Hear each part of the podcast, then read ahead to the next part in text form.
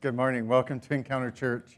It feels so right, and I know it's wrong to laugh at those children, but I'm glad that you laugh too, because there's something about watching that, because that's life. Sometimes things just don't go the way you expect them to. And it doesn't wait until your adulthood to start teaching you that lesson. It happens pretty much the moment you show up in different disappointing ways. And uh, if you're new to Encounter Church, you've picked a great series. It's called Raising Losers, but it's more than just a parenting series, it's a person series. Because we all know what it's like to lose. We, always, we all know what it's like to experience one of those moments. But the sad thing about that video is that uh, many of us, as adults in this room, would pay money to go back to lose those kind of things. Because when you step into adulthood, uh, you, the risk, the cost are so much more. There's so much more impact and consequence to a toy flying into a fireplace when it's a relationship, when it's parenting, when it's your job. And so this is a person series, not a parenting series, and it's about fostering resiliency.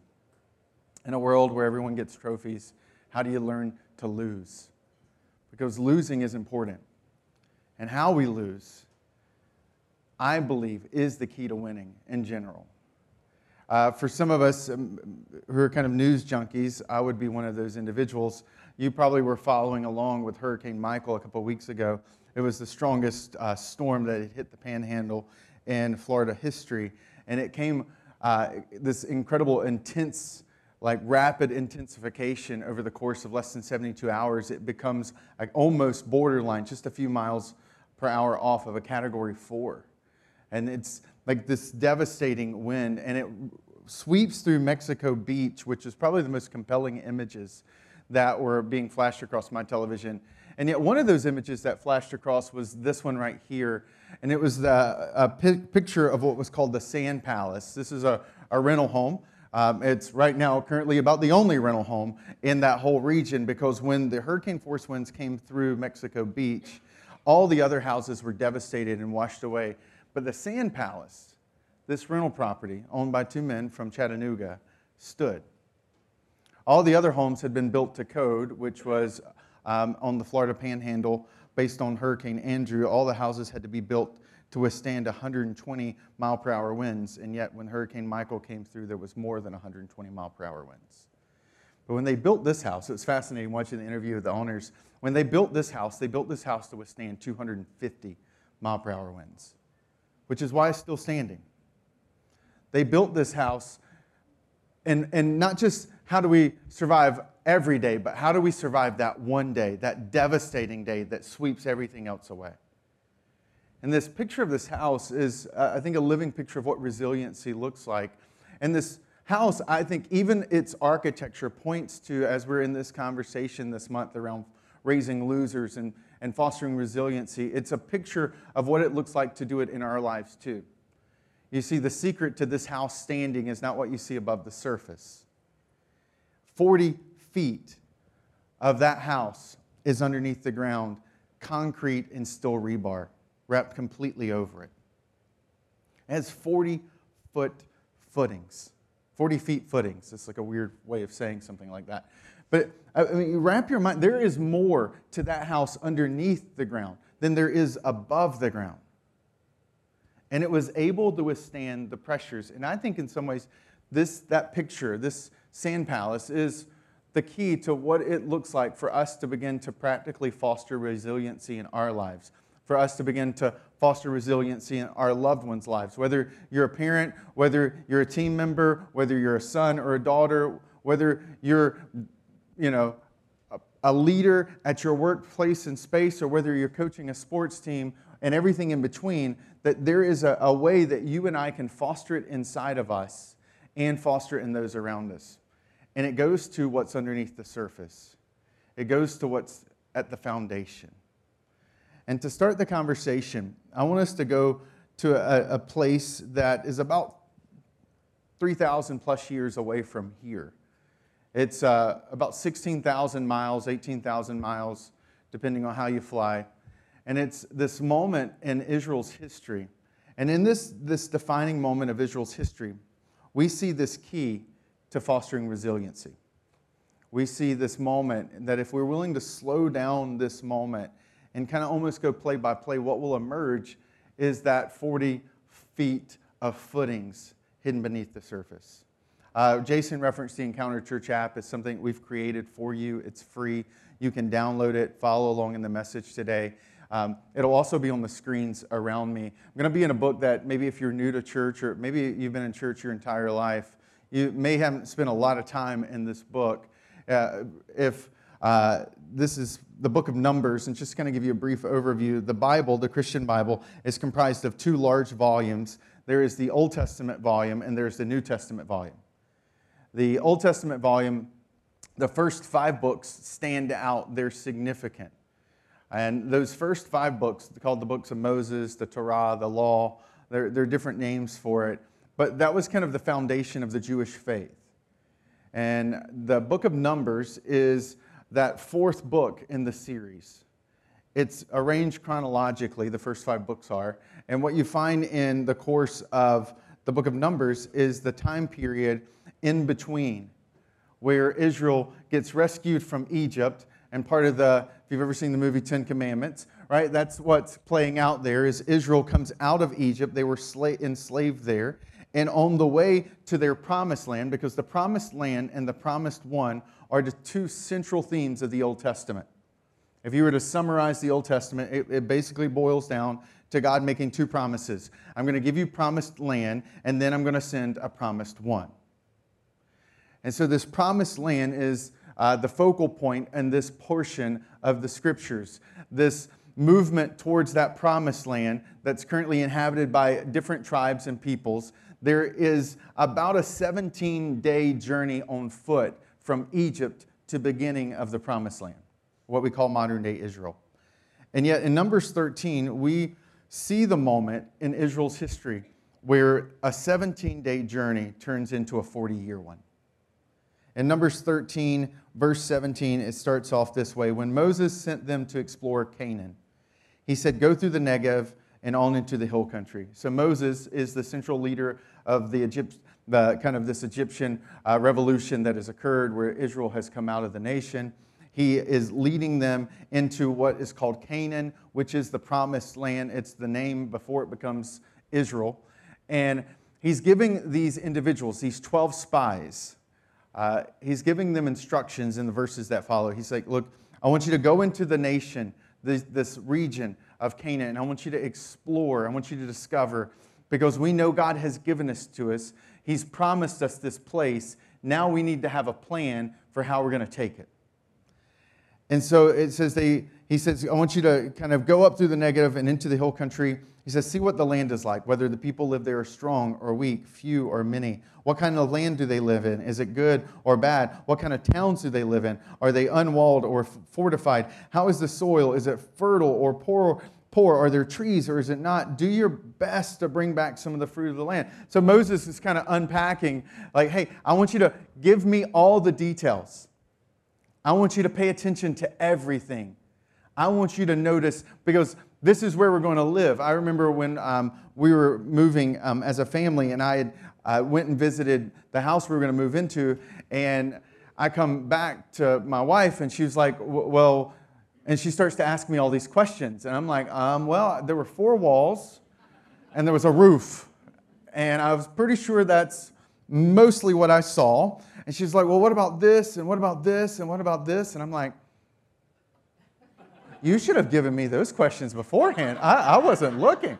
This is what Moses is doing. He's like, look, you're going to get caught up in this thing. You need to know what you need to know. And so here are the questions. I want you to see everything. And so we find out, and there's this um, kind of parenthetical thing that's helpful for us um, if we were Jewish and we were living in this time period. It says it was the season for the first ripe grapes. Okay? Um, that seems like a random statement in that passage, but what happens is when you see the entirety of the books, these first five, um, in April of that year, Israel leaves Egypt. The first fruits of grapes growing in Israel uh, starts to emerge in July, late July. So, what we know is that there's about two to three full months that has happened between leaving Israel and on the edge of the promised land. It's about a 17 day journey, but because Israel, when they came out of Egypt, were almost a million people strong, you can imagine, try, I mean, if, if you have a large family or if you've ever tried, tried to leave your house with a large family, you know, uh, imagine you had a million children and you were trying to go to Target, right? It would take a long time. And you don't even have a minivan at that point. They're on foot. And so this is a like 17 day journey, turns into two to three months.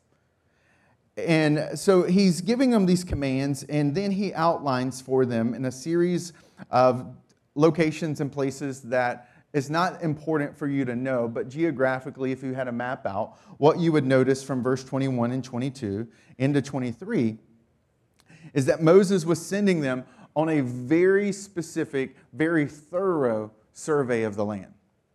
So survey, in fact, like so thorough, in fact, that if you if you pull up a map today, what you would notice is the route that they were being called to take to survey the land was 500 miles long.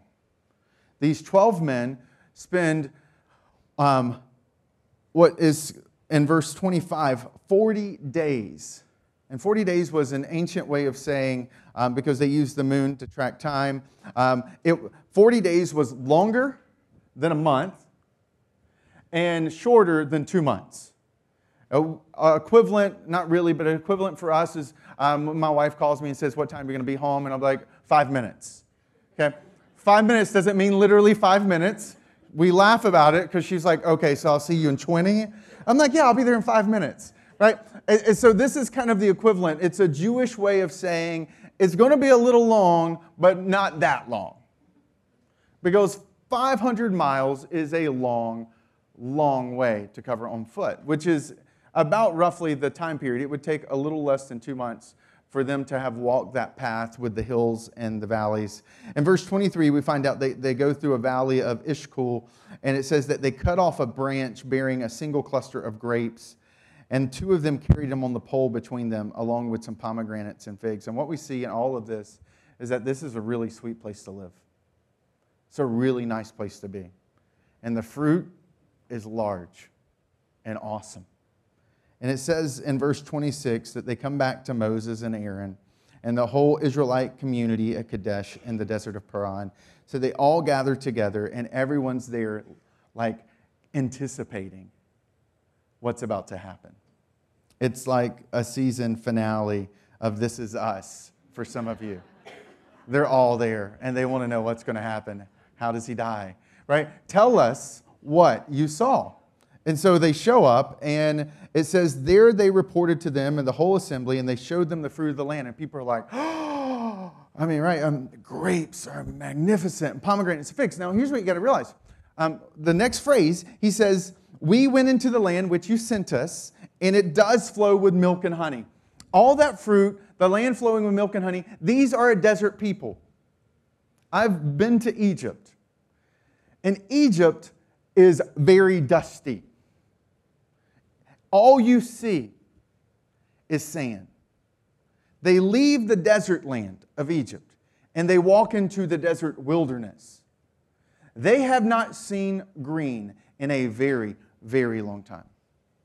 Outside of the Nile flooding and the kind of the fertile lands around the Nile, the idea of fruits and grapes growing, like this, this world of land of flowing and milk and honey, sounds like paradise to them. They can't envision when you're a desert people, lush green land everywhere is incredible. Right? It's, it's like traveling to Florida in the middle of winter and you forget how green green is. You're like, wow, this is incredible.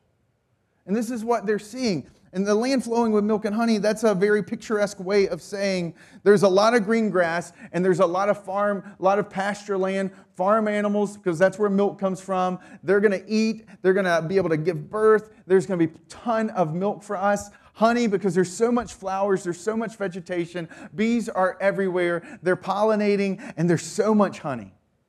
So it's this really picturesque way of, of kind of capturing for a desert people what their destination is going to look like. And you would imagine at this point, everyone's grabbing their bags and saying, Let's go. But then in verse 28, it says, But the people who live there are powerful. They're continuing to re- report. The cities are fortified and very large.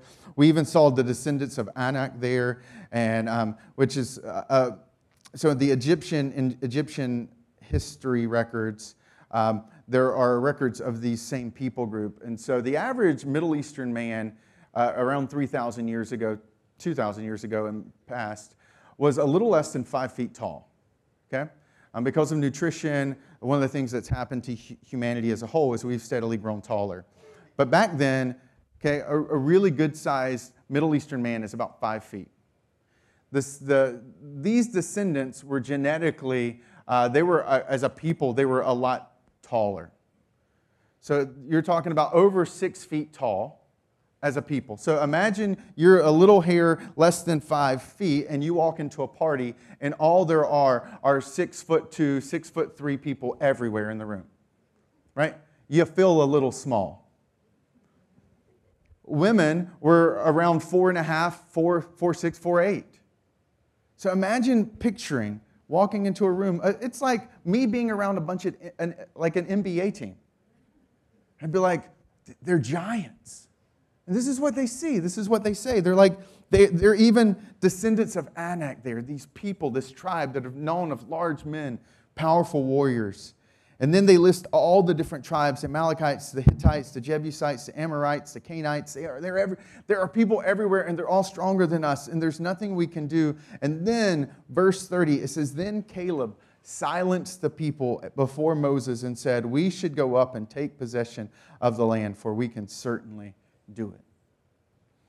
But the men who had gone up with him said, We can't attack those people. They are stronger than we are. And this is so fascinating. This is the conversation playing out in slow motion for us. Twelve men walk into the exact same place, spend 40 days there, and come away with two different experiences, two different interpretations and descriptions of what they've seen. This has always been a fascination of mine. I grew up in a really poor home um, and a really rough family. My mom's an extra- extraordinary woman. Um, she's one of my heroes, and I'm really fortunate that I get to call her mom.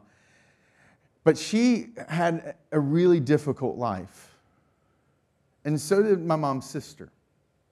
Really difficult life. And what was fascinating for me growing up as a young boy is I would look at my mom and then I would look at my mom's sister.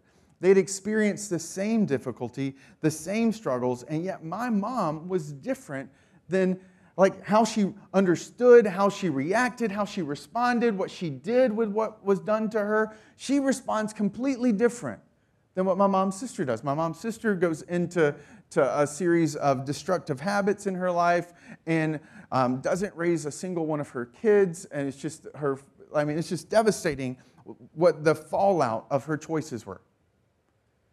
And yet they both experienced the same thing. And as a little kid, I was not that cool. I loved TGIF, and it wasn't necessarily because of Steve Urkel. It was because 2020 came on after all those really fun shows. Like, I was a little nerd kid. I thought about nerd things. And one of the things that I thought about a lot was how do two people walk the same path and end up in two different places? It has always been fascinating to me. And what you see in this story is that same burning question one is resilient, ready to, to raise a sword and to run in to tackle a people, and another one is saying we need to retreat. We need to run. We can't do this thing. It's impossible. it's because what's happening underneath the surface and what research has been able to demonstrate is that what's playing out in slow motion is that oftentimes we grow up and we have this kind of sense that you have an experience and that experience dovetails with an emotion. You go through something and you react to that something, and it's instantaneous. It's like A leads to B. But what research has demonstrated, what I watched growing up, and what I think some of us have even seen out in our own lives, is that it's not A leads to B, it's actually A and C. We go through an adversity, we have some emotional consequences, we respond to it, But what's going on in the middle, underneath the surface, is the how we explain and how we interpret what we're walking through. It is the mindset in between the A and the C that determines what plays out. It is not your experience that leads to the emotion, it is your explanation of the experience that leads to your emotion. That is profound. That elevates us to a place where now all of a sudden, maybe you couldn't have controlled your experience, but now it's not your experience that leads you to respond that way. You are in the driver's seat because you have the power to change how you explain your circumstances. That it's not A to, to B, it's A to C with the belief in the in between. It's the mindset, it's what you think about you ultimately will affect what you do. It's my mom's story and my mom's sister's story, and it's Caleb's story and the other 10 spies. They both have an explanation for what they've seen, and it affects what they do. And that the key to resiliency, the key to rising above, to, to going, to taking that next step in station of life, of pressing through the storms, deals specifically with how and what we think. That explanation piece is the key. There's um, a, a, famous researcher named Carol Dweck who's done a lot of study in this area of mindset. And while she's kind of put some language to it, we see in this book, in this moment, over 3,000 years ago, the power of the consequences of a mindset. One mindset the 10, the spies who ultimately affect the way other people are thinking, calls Israel to walk for 40 years in a desert. They wander for 40 years in the desert. Why? Because what you think about you will affect what you do. Your mindset will eventually affect the way your feet move and how you experience and interpret life. There was a really helpful, interesting study I came across two weeks ago that came out of NYU. They um, took two preschooler groups, and one preschooler group was called, uh, they were brought in, and they were like, hey, we want you to be our helpers.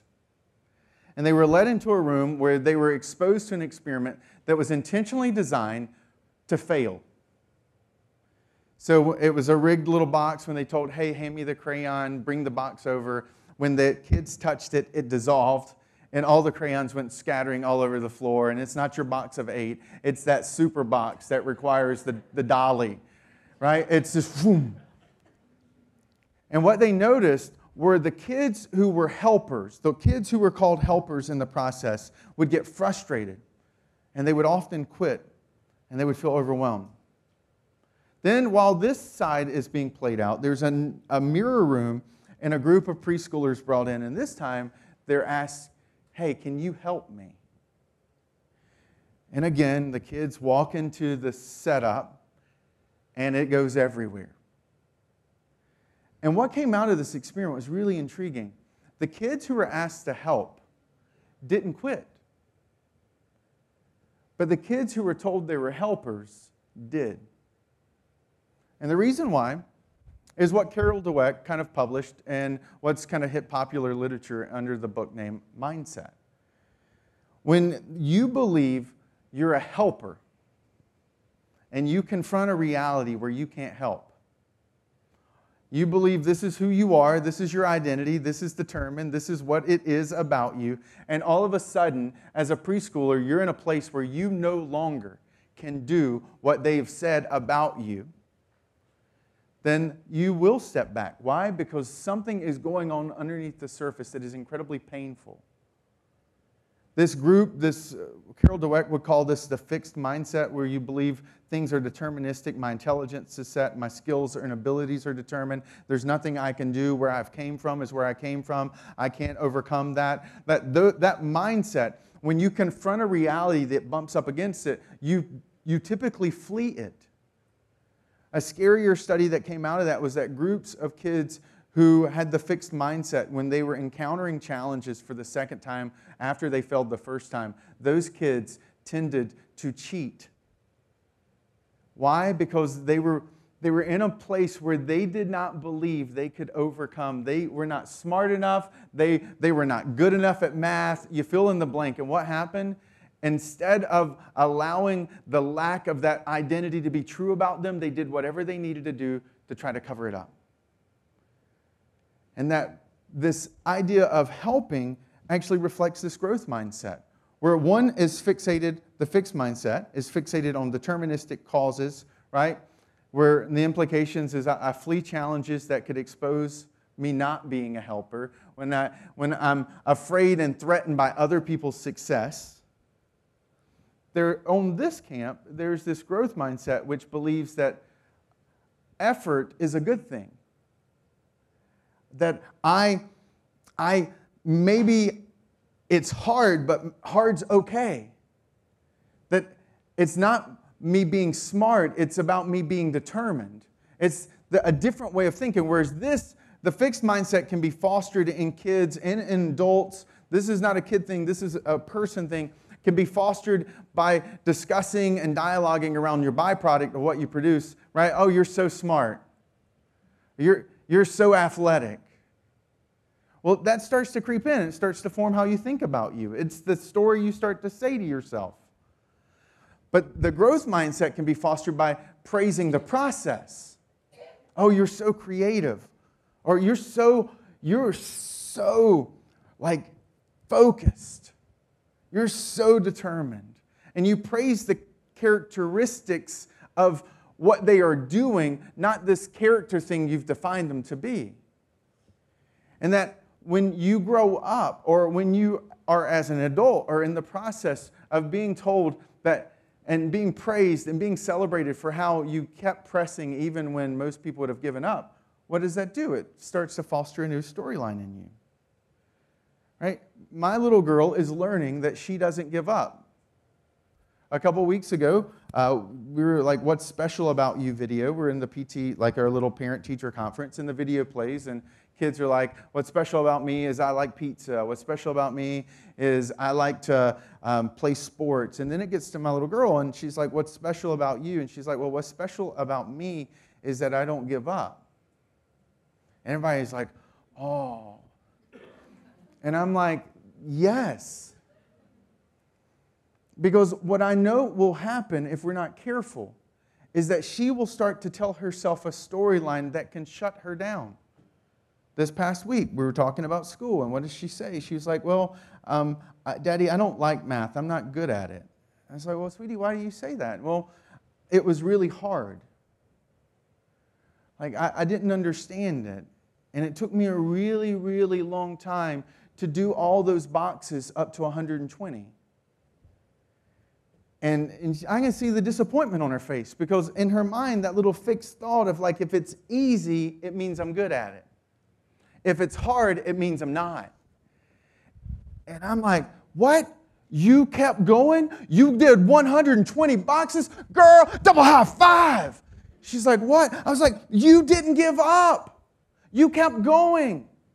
Baby, what makes you good at math is that you didn't stop. You didn't stop. You kept moving. You kept going. You kept pushing, even when it was hard. Hard work is good work. Like none of, and we all intuitively know that, right? Nobody goes to the gym and walks in and is like, where's the one pound weights here? I'm trying to beef up. No, we all know. If you want to get stronger, you need resistance. If you want to grow stronger, you got to have weights that are a little bit beyond you. I was like, baby, hard work is good work. And so we're in a corn maze which is a whole different story, but what's playing out in this corn maze or purgatory, however you define it. We have gone around and we've seen the same sign and the same corn husk that she has determined is the star of Bethlehem, I guess. Because she's like, there's the star again. It's like, yes, for the seventh time, there's the star again. And she, we were like walking, and I'm like, we're never getting out of this thing. And she looks at Jenny and she's like, I gotta poop.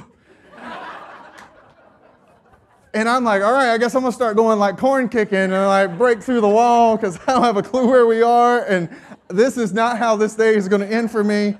And, and she's like, I'm like, okay, Jenny's like, do, you want to, do you want to like go through the wall over there and like get out of this thing? She was like, I want to finish. so we're running around. And I'm like, baby, are you sure? She's like, I'm gonna finish this corn maze. I'm like, okay, girl. And so I'm like sprinting every path and running back, and I'm like, that's not the path. And then I'm running, I'm sprinting this one, I'm like, this was the path, let's go this way. And we make it out that thing about an hour and 15 minutes later. We come running out like we just climbed Mount Everest, and we break into the parking lot, and there is only one car left, and it's ours. and she's like, I gotta poop. And in that moment, I was like, I am so proud of you because you made your body submit so that you could finish. That's my girl.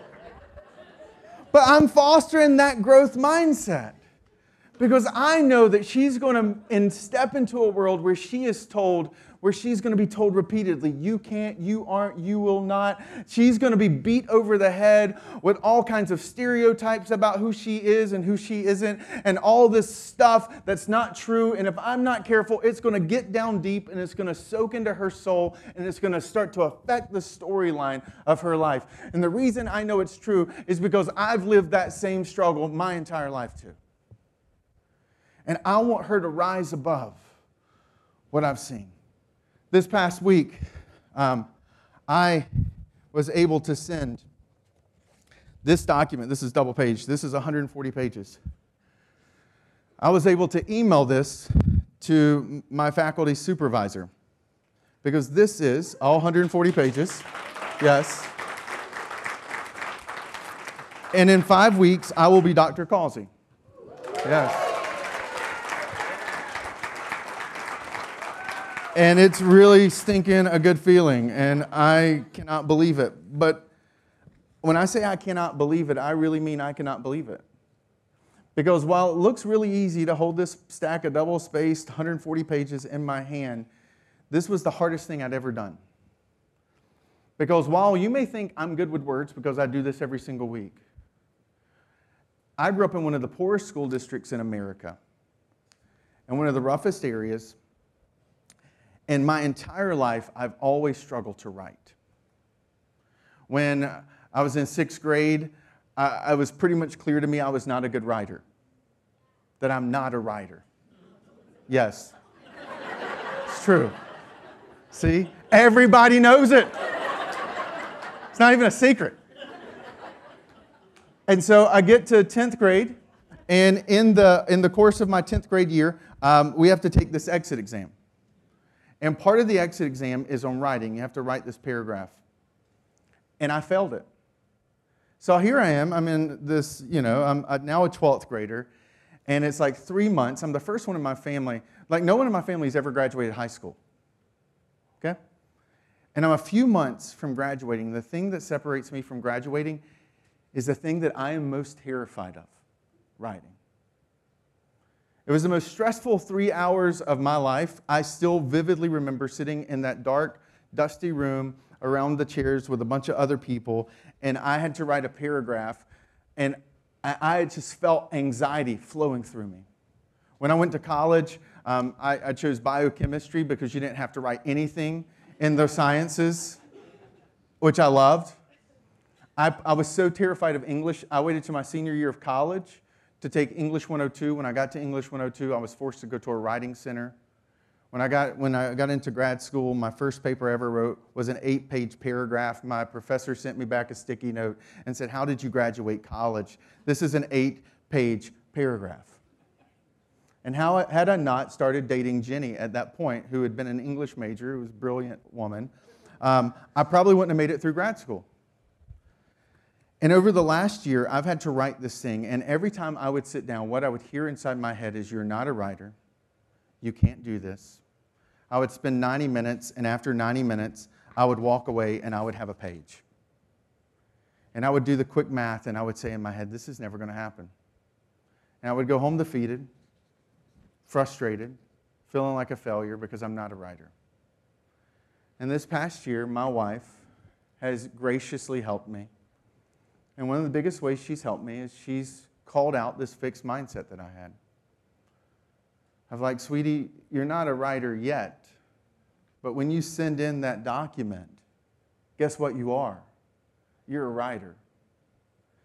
And when I was wrapping up this thing this past week, I wrote this to my daughter.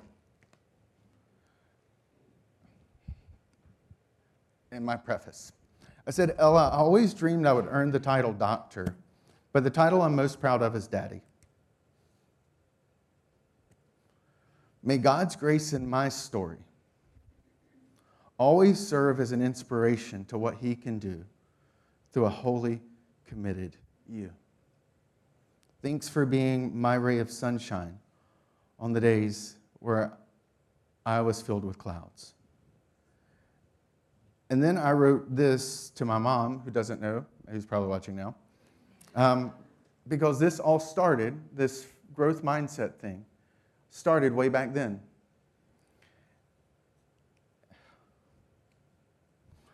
Whew, okay.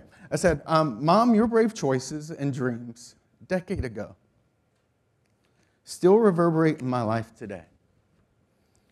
For a bird with broken for a bird with broken wings, you taught us to soar. Like, this is not, this idea of mindset is not an intellectual or academic study. That what you think about you will affect what you do. That what you think about you will eventually become true. And that is it possible that there are some of us who are living in a place, who are stuck in a space in our marriage, with our kids, in our job, and it is a wall that we have constructed or that we have allowed built around us by people's words, people's statements, that we said enough in our own heads that we began to think was true about you that we allowed those, those rungs, those planks to get passed through into our ears, and they eventually constructed this thing that now we walk by every day. And there are these barriers, there are these walls that we think I'll never get through it. I'll never break through it because that's true about me. That's who I am. That's what's always been said about me. And that if we are going to be a people who foster resiliency in others, if we're going to be a people who foster resiliency in ourselves, then it has to come with us beginning to see and to celebrate the process, not the byproduct, of realizing that the focus and the creativity and the determination and the ingenuity and the hard work, that those things are good things. Those things are valid things. Those are not weaknesses in you, they are the strengths in you. And that some of us would do well to adopt what this Chicago high school started to do with students who, when they would get a test back, and instead of having the letter F written on it, the teacher would write the words, not yet. Because for some of us, we've had the letter F stamped on us in our relationships. We've had the letter F stamped on us in our personal lives, in our choices. Some of us have stamped F on us, ourselves. And that I hope that you would realize that the first step in fostering resiliency is to erase the F and to replace it with a not yet. Because at the beginning of this year, I started with an F in writing. And because of my wife's constant encouragement, it became a not yet that eventually culminated with me standing before an oral defense board and them saying, Yes, congratulations, Dr. Causey and that your storyline can be different too. That your F does not have to stay an F, it can become a not yet. And the way I know that is that while for 40 years they wandered, Joshua and Caleb did not. Everyone else passed away, and yet Joshua and Caleb eventually stepped into the promised land. And why? Is because they had a mindset even better than a growth mindset.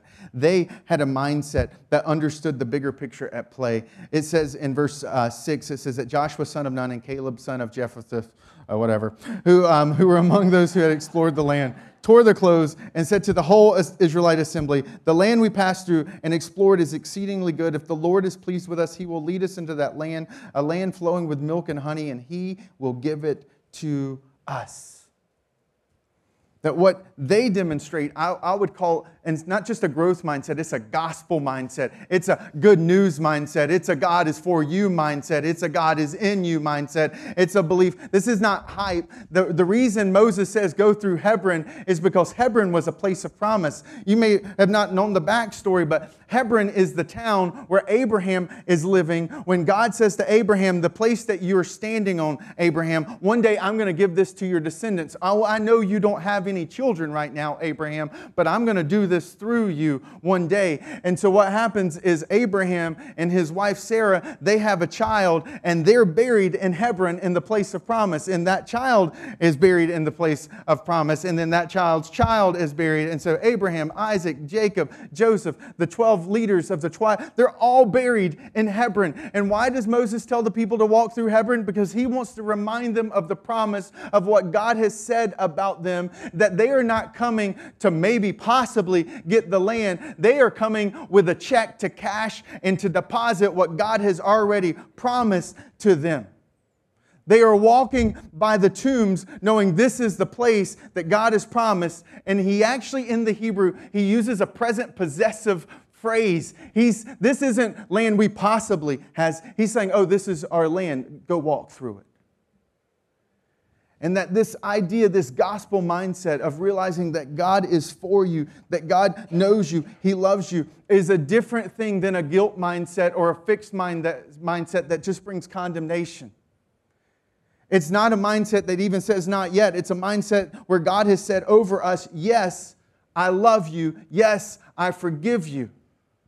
It's a mindset that says over all of us no matter where you've been, no matter what you've done, no matter what's been done to you, that no longer has to define you. It may describe the back part of your story. It may not be that you get to reset your story. You may not get to change the beginning, but because of Him and the gospel mindset, you can change your ending. That's better, that's bigger than just getting a redo. That's a whole new start, that's a new you.